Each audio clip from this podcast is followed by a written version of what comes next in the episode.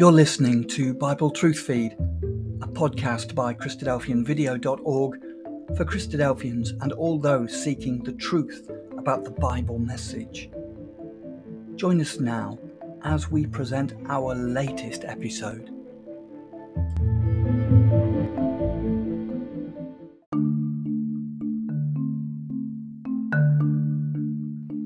So this episode is the second part of episode five, Understanding God's Righteousness. And in this episode, Brother Jim will um, be looking at the second part of our last judgment. Will it actually be ten years from the resurrection to the judgment to the immortalization of the saints? Will the dead be raised for judgment long before the living are called to judgment? Where were the two silver trumpets calling for the assembly to stand before God? Why were there those two? How is the judgment will not be interrupted by journalists or the American military or any other military for that matter? So all these questions are dealt with within this episode. So I hope you enjoy it. God bless.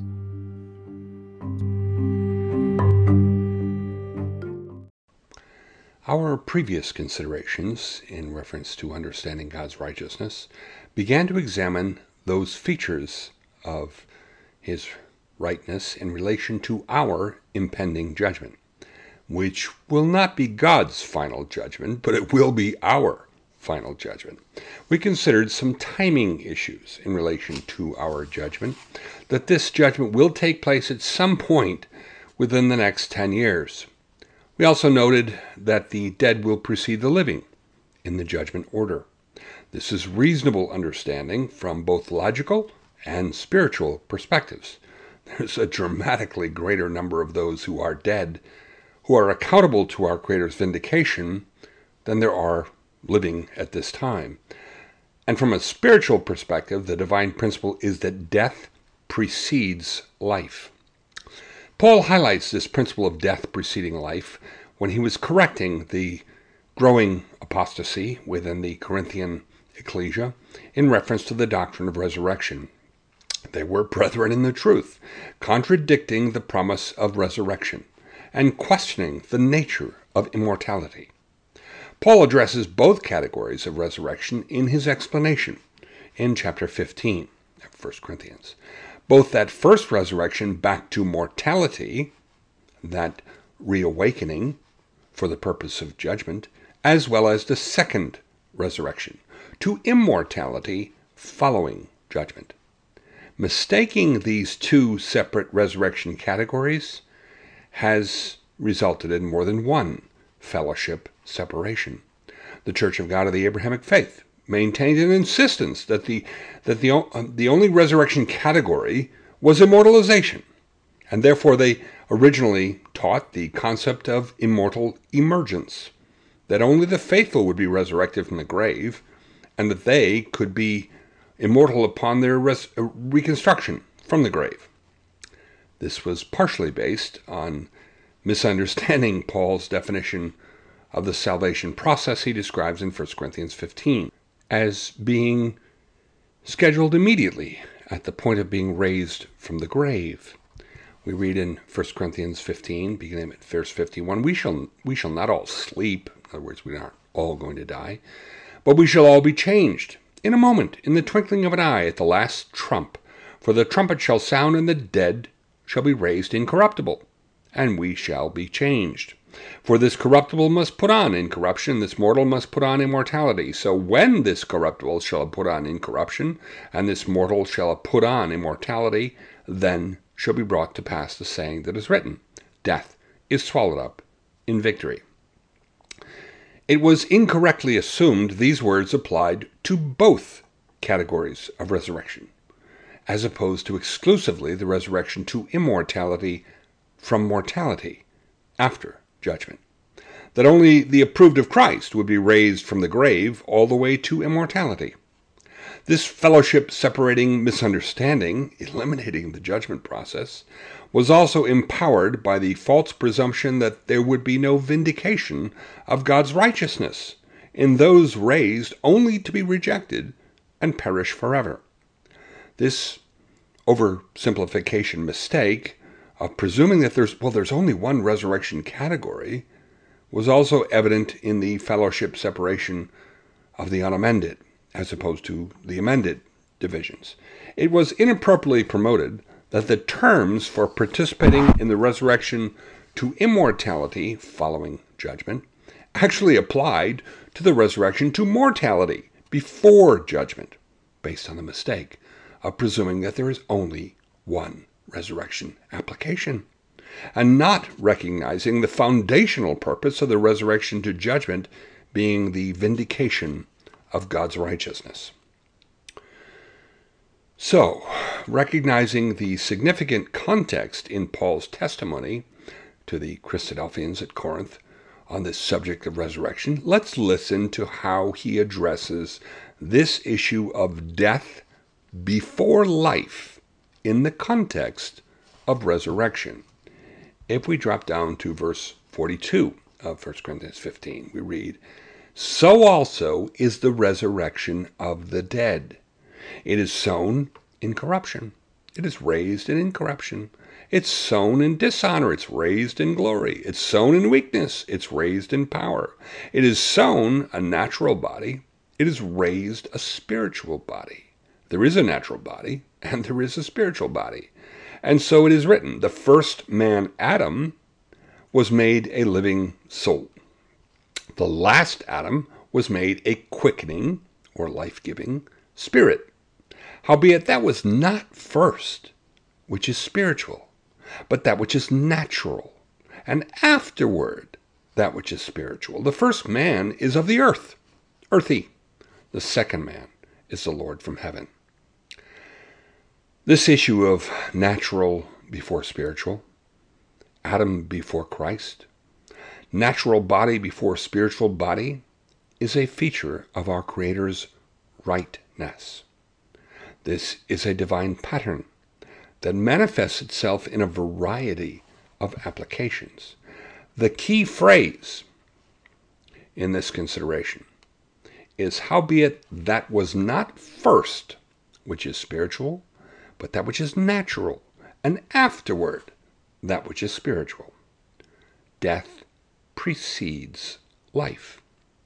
This divine principle is contradicted by the popular false doctrine promoted by paganized Christianity of the immortality of the soul, that life precedes death. This was the serpent lie, telling Eve that she would not really die just because she ate the fruit from the forbidden tree. That false doctrine declares that God lied, and that the serpent told the truth, that we don't really die because we contradict God's righteousness. It is inappropriately promoted that we start our lives as immortals, trapped in a mortal shell of a body subject to death, promoting exactly the opposite understanding that Paul insists on, that natural precedes spiritual, and death precedes life. Death is not the conduit from suffering humanity to eternal bliss. Death is the righteous judgment of our Creator for the introduction of that first contradiction of his righteousness into a previously very good creative order. This foundational understanding about death being the righteous judgment of God for that first sin is what enables a greater understanding of quite a number of other scriptural truths and divine motivations and timing issues in the unfolding plan of our Creator. If we get this issue wrong, or, or don't care about the integrity of that truth, then we start a domino effect in misunderstanding more and more and more of the features of God's righteousness. With this understanding of death preceding life in the divine equation, we can have more confidence in the judgment timing issue that Paul reports to the Thessalonians, that Christ will already have the dead with him when he comes for us, and that the living will not precede the dead to judgment. But that understanding of two separate stages in the judgment procedure raises another question. We do have a pretty good idea when the judgment will take place. Where, I'm sorry, where? Oh, we do have a pretty good idea where the judgment will take place. It's often understood that the judgment will take place at Sinai, where God's kingdom was first initiated. This understanding is often based on the parallel prophecies in Deut- Deuteronomy thirty-three, Psalm sixty-eight, Habakkuk three, which depict the saints leaving the Sinai area to execute judgment on the nations and to face the Gogian invaders at Jerusalem. The actual geographic location of the judgment is not our consideration at the moment. We will get to that, and the highly appropriate Sinai location for our final judgment. Uh, personally, I expect Jerusalem will actually be the geographic location for the last judgment of God, for the second set of saints in that eighth divine day after the conclusion of the millennial kingdom. But, but again, the reasoning for that is scheduled for another class. But the question uh, that I see in relation to the dead preceding the living to judgment is how this will or or possibly is currently being hidden from ourselves and the rest of the world. If there were hundreds of millions of people gathered somewhere for a judgment procedure, even as remote as a, lo- a location as Sinai, how could this be hidden from the rest of the world? That gathering at Sinai was not even hidden the first time it happened under Moses, when Moses was pleading for God to spare the nation for their cowardly rejection of the promised land. He declared that the nations had already heard of the fame of Yahweh and that his cloud and fire, filler, fire pillars uh, hovered over the tabernacle day and night. The nations were already aware of this. And yet this had only been a couple of years from the time they escaped Egypt. Now this is going to be a very large group at the judgment. It's very conceivable that there were over a billion people on the earth prior to the flood. And there's no mention at all of any doctrinal apostasy prior to the flood, only a behavioral apostasy. The first record of a doctrinal apostasy is after the flood, beginning at Babel, better known as Babylon. So how could a far larger group, more people than the, than the population of the entire United States, and quite probably as the entire country of India, the second largest national population in the world today, how could so many people remain hidden from the rest of the world for the judgment procedure to continue without interruption? It isn't really the issue that international travel is very limited today due to the global pandemic. That, that would not stop journalists. And it certainly would not stop the U S military wanting to know why hundreds of millions and possibly over a billion, unaccounted for people just show up on the earth all of a sudden. Because our military surveillance satellite, satellites can read the text from a book from twenty-two thousand miles above us. But Jesus has already used a capacity to hide in plain sight. He did this more than once during his ministry. He appears to have done this at the beginning of his ministry, at Nazareth. He insulted the men in the Nazareth synagogue so severely that they attacked him, pushing and dragging him out to the cliff that Nazareth is built on, intending to throw him to his death. But as they were about to kill him, he simply passed through the middle of them, escaping and walking to Capernaum. We read about this in Luke chapter four. Um, we read, but I tell you, and this is Jesus speaking to the um, brethren in the ecclesia, at Nazareth, the synagogue. But I tell you of a truth, many widows were in Israel in the days of Elijah, when the heaven was shut up three years and six months, when great famine was throughout the la- all the land. But unto none of them was Elijah sent, save unto Sarepta, a city of Sidon, unto a woman that was a widow. And many lepers were in Israel in the time of Elisha the prophet, and none of them was cleansed, saving Naaman the Syrian. And all they in the synagogue, when they heard these things, were filled with wrath.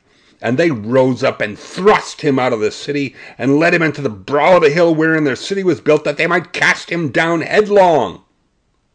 But he, passing through the midst of them, went his way, and came down to Capernaum, a city of, Ga- of Galilee, and taught them on the Sabbath days. So we have a murderous mob of angry men with the intention of killing Jesus for his insults, but he simply walks through the middle of them, escapes all their grasps and shoving. Exactly how did he do that? Now, this was after his baptism, after being awarded the power of the Holy Spirit without measure. He certainly had the capacity to all of a sudden be unrecognizable, as he did with his two disciples who walked with him on the road to Emmaus, late on Saturday afternoon after his resurrection back to mortality. Jesus somehow escaped, while in plain sight, of those wanting to harm him on several occasions. We see this also in John eight.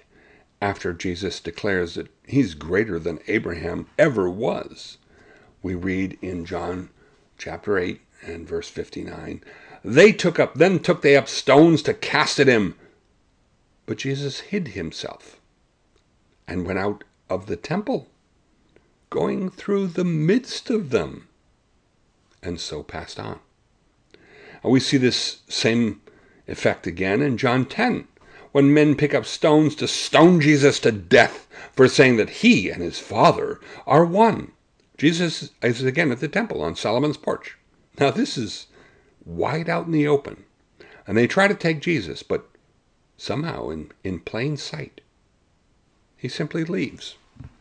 We read in John ten, beginning with verse thirty-nine, Therefore they sought again to take him, but he escaped out of their hand and went away again. Now, this capacity of Jesus to escape in plain sight is described in John twelve again in this way. Uh, These things spake Jesus and departed and did hide himself from them. He hid himself in some way from them. Now, this was just before Passover. He'd ridden into Jerusalem triumphantly to cries of, Hosanna, son of David! Save us now, son of David! Everyone was looking for him, but he hid himself from them and simply walked away. Now, Jesus didn't do this when they came to arrest him late on Passover evening, or during his trial before the Jewish leaders, or when the Jew- Roman soldiers mocked him, or when his hands and feet were nailed to the cross. Jesus did not hide himself during these events because it was the divinely appointed time for his sacrificial death. But three days later, Jesus uses this capacity to be seen without being recognized, and even to disappear, as he walked and spoke with Cleopas and another of his disciples on the road to Emmaus, late on that Sabbath day, that third day of the Feast of Unleavened Bread, the day after the raw grain firstfruits had been waved to heaven as prescribed by God in kingdom law. In Luke twenty-four we read, And behold, two of them went that same day to a village called Emmaus, which was from Jerusalem about threescore furlongs, in other words about seven and a half miles. And they talked together of all these things which had happened. And it came to pass that while they communed together and reasoned, Jesus himself drew near and went with them. But their eyes were holden, that they should not know him. Now Jesus uses his capacity to vanish a short while later when they have that bread and wine. In verse thirty, it says, "And it came to pass, as he sat at meat with them, he took bread, and blessed it, and brake it, and gave to them. And their eyes were opened, and they knew him. And he vanished out of their sight." About a couple hours later, early Sunday night, just after the Sabbath ended, and just after that first meal of every day in the Jewish life, that evening meal of the disciples, Jesus does this again, but in the reverse. The two disciples had hurried back from Emmaus to Jerusalem, again about seven and a half miles, probably taking about two hours, or possibly a little less, depending on how quickly they traveled. Jesus suddenly appears to everyone in a locked room. We read in Luke chapter twenty-four, "And they rose up the same hour and returned to Jerusalem, and found the eleven gathered together, and them that were with them, saying, The Lord is risen indeed, and has appeared to Simon. And they told what things were done in the way, and how he was known of them in breaking of bread. And as they thus spake, Jesus himself stood in the midst of them, and saith unto them, Peace be unto you." As for the timing of this event being long before Sunday morning, that's, that's easily proven by referencing this same miraculous appearance in John's account. We read in, in John chapter uh, twenty, verse nineteen, "Then the same day at evening, being the first day of the week, when the doors were shut, where the disciples were assembled for fear of the Jews, came Jesus, and stood in the midst, and saith unto them, Peace be unto you. And when he had so said, he showed them unto them his hands and his side." We're told that when Jesus suddenly revealed himself to the disciples, saying, "Peace be unto you," and showing them the marks in his hands and feet, then this was the evening of the first day of the week, meaning Sunday. Now the evening was always the very beginning of any Jewish day. They patterned their days after God's creation pattern, where we read that the evening and the morning were the first day, the evening and the morning were the second day, et cetera, et cetera.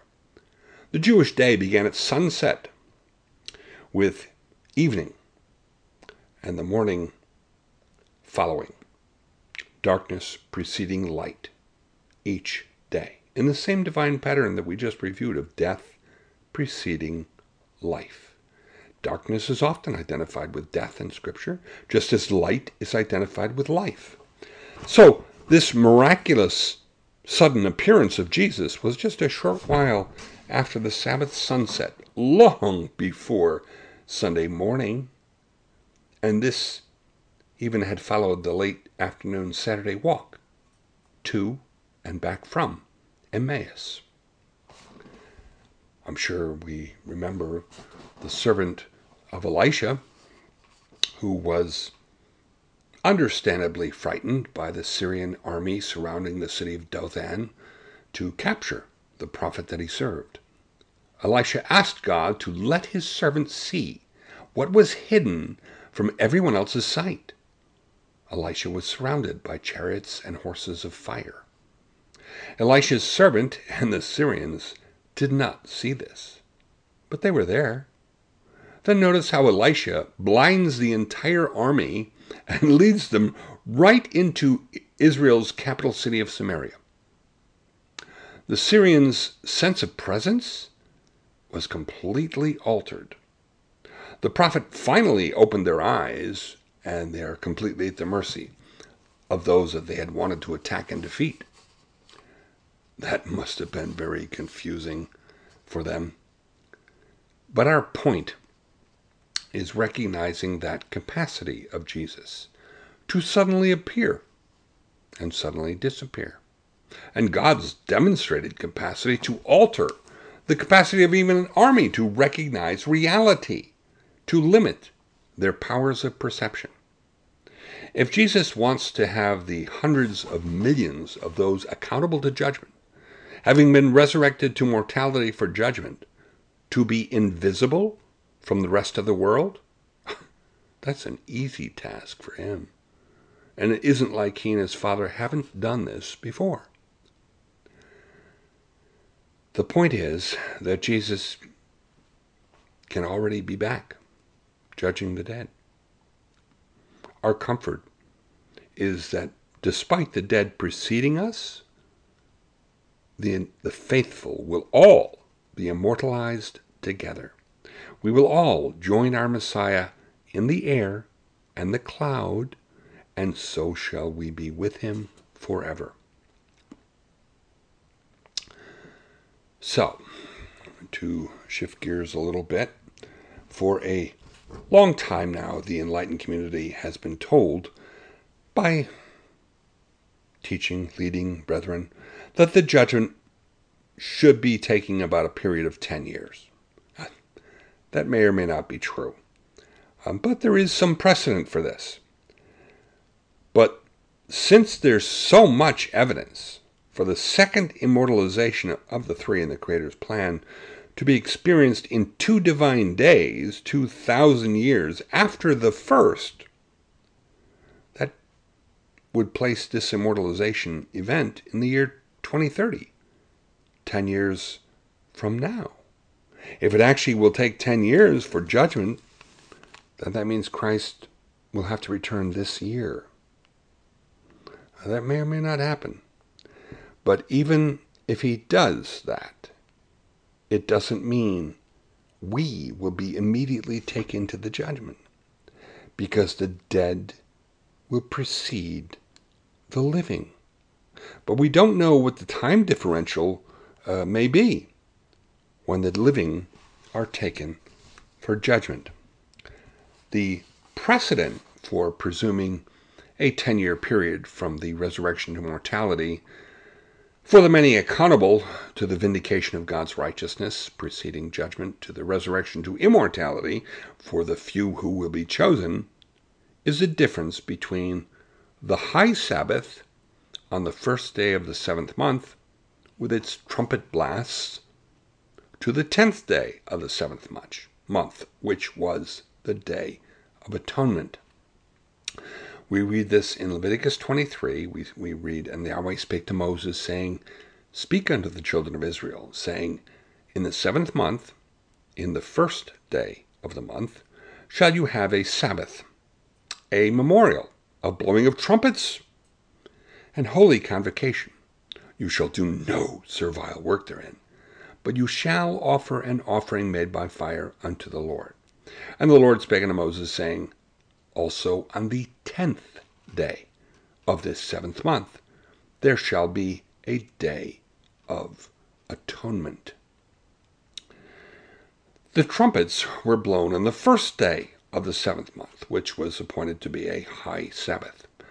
Like all high Sabbaths, it didn't matter what day of the week that first day of the seventh month happened to fall on, it automatically became a high Sabbath, just like ten days later on the day of atonement. Now, this is the timing relationship that sets the precedent for a possible, maybe even probable, ten years from that first day of the seventh month with the blowing of trumpets to the actual Day of Atonement, representing the term of judgment before immortalization. Now, these, those, those three rituals on the Day of Atonement in the Most Holy Chamber shadow prophesy of the three immortalizations in the Creator's plan. So, the question should be, why would we identify the first day of the seventh month with the resurrection to judgment? The only significant action on that day would be the trumpets being sounded, as we just read in Leviticus twenty-three. It was a memorial of blowing trumpets. Well, God mandated that two silver trumpets should be made from a single piece of silver, somewhat like how Adam and Eve were made, but the second, Eve, was made from the first, which was Adam. Now, this is actually one of the features of God's righteousness that is demonstrated in one of the four ecclesial age rituals, the head coverings, during any prayer to God. Sisters are required to always cover their heads during any prayer and brethren are forbidden to ever have their heads covered during any prayer in which they participate. Paul explains why this gender-based ritual of head covering or uncovering was uh, during prayer or during prophesying was mandated.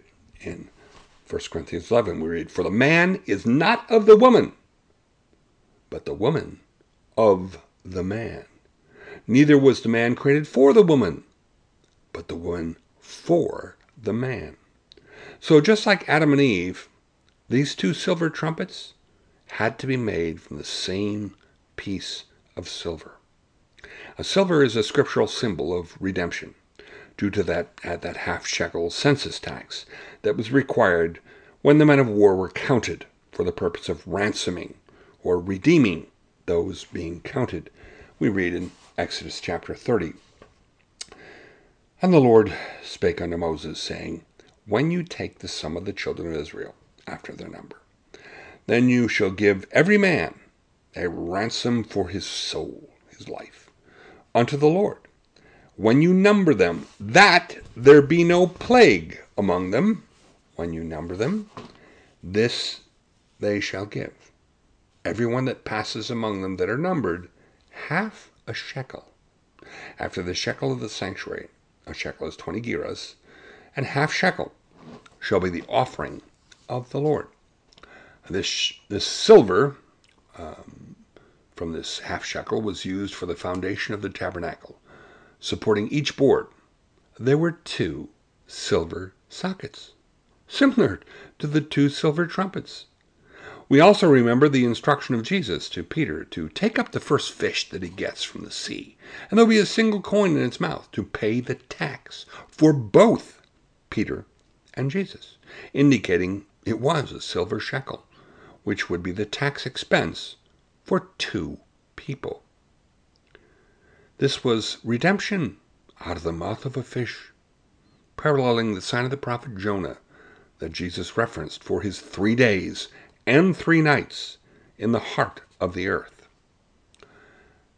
Like the silver, the death of Jesus redeemed us. We have been reconciled by his death and hope to be saved by his life, as we've reviewed countless times in Romans five. These trumpets were blown for different reasons, but one significant reason was to assemble the enlightened community to the tabernacle, to stand before God. We read in Numbers ten, uh, beginning of verse one, "Yahweh spake to Moses, saying, Make two trumpets of silver. Of a whole piece shalt thou make them, that thou mayest use them for the calling of the assembly, and for the journeying of the camps. And when they shall blow with them, all the assembly uh, shall assemble themselves to you at the door of the tabernacle of the congregation. And if they blow with one trumpet, then the princes, which are the heads of the thousands of Israel, shall gather, gather themselves unto you." Well, this is the context we're addressing. The timing of the first call to resurrection. The trumpet call of the enlightened community to appear before God. But please note, there were two trumpets, uh, two trumpet calls for the entire community. The first call would be for simply the leaders of the enlightened community, the heads, the princes. But blowing, blowing both of the trumpets would call the entire assembly, somewhat like the suggestion that those called to appear before Christ for judgment will come in two stages. First, the dead, those that we have learned from in the enlightened community, and then the living. This trumpeting in relation to the call for the dead to rise is referenced, referenced not just in First Corinthians fifteen that we just uh, reviewed, but also of First Thessalonians that we reviewed last week.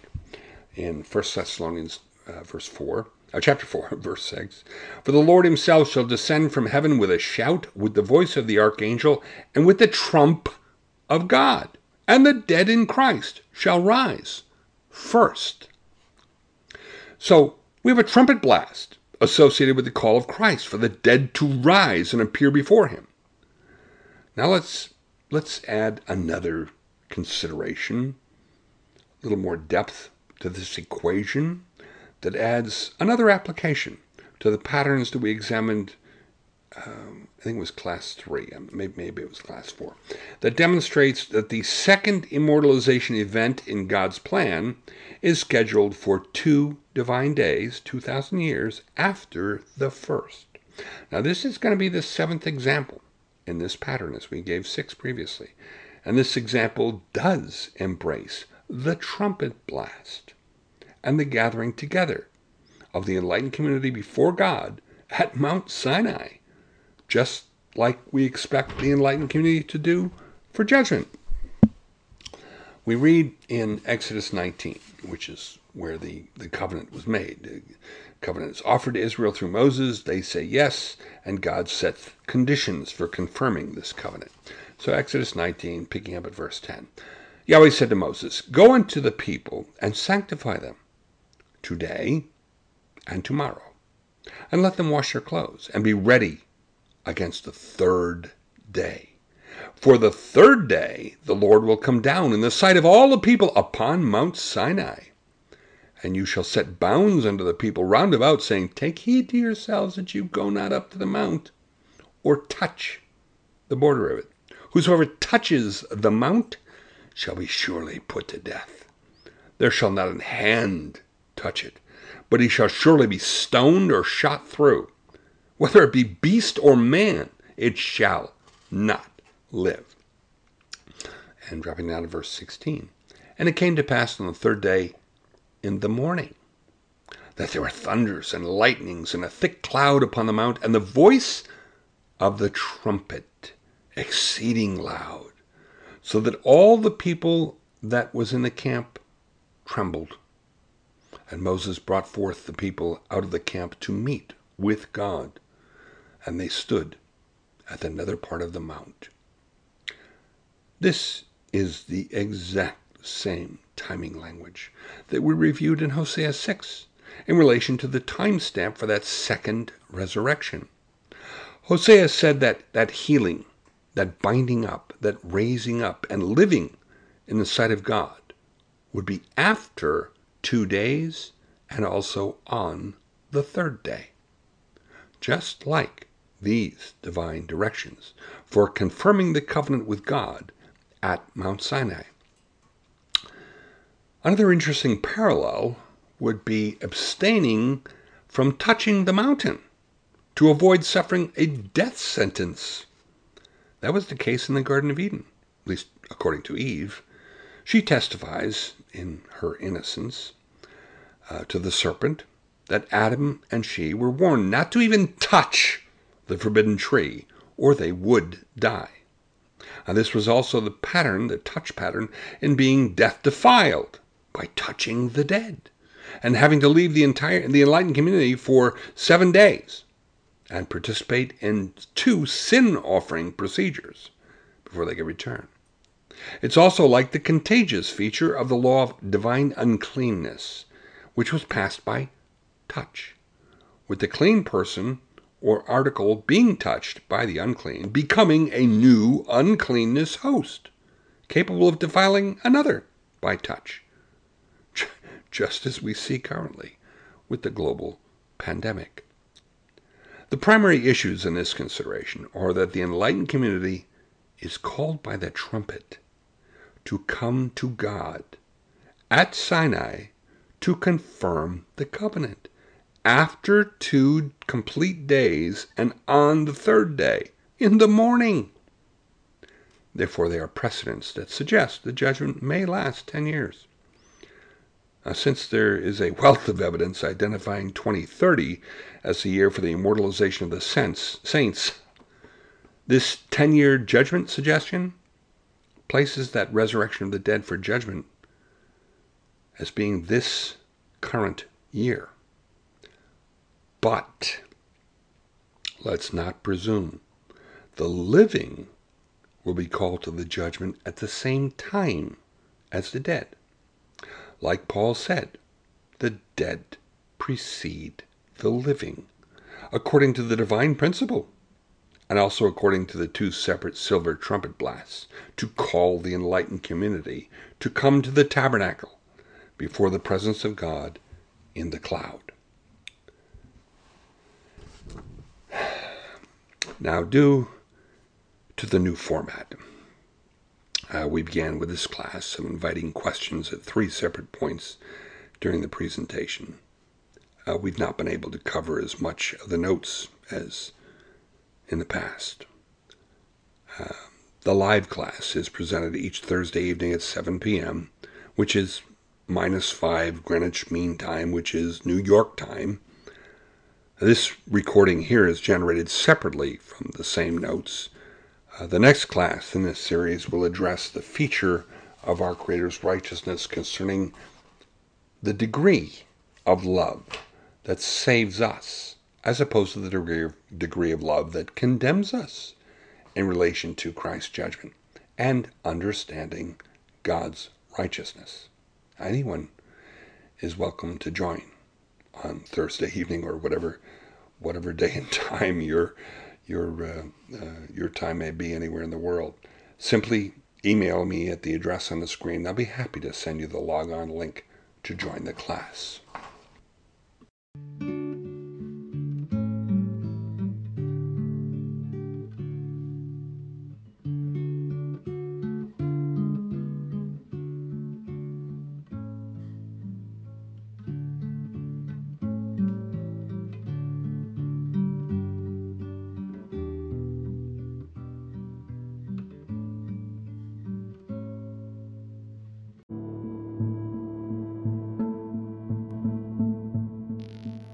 Thank you for joining us. We hope you found the episode helpful. Don't forget, most of these episodes are also available as videos on our video channel, c d video dot org. So head over and take a look. If you have any comments or questions or suggestions, please get in touch or leave us a voice message. We love to hear your feedback. You can email us at b t f at c d video dot org. If you enjoyed the episode, then please share it with others. Until next time, may God bless you in your studies and your walk towards God's kingdom. Amen.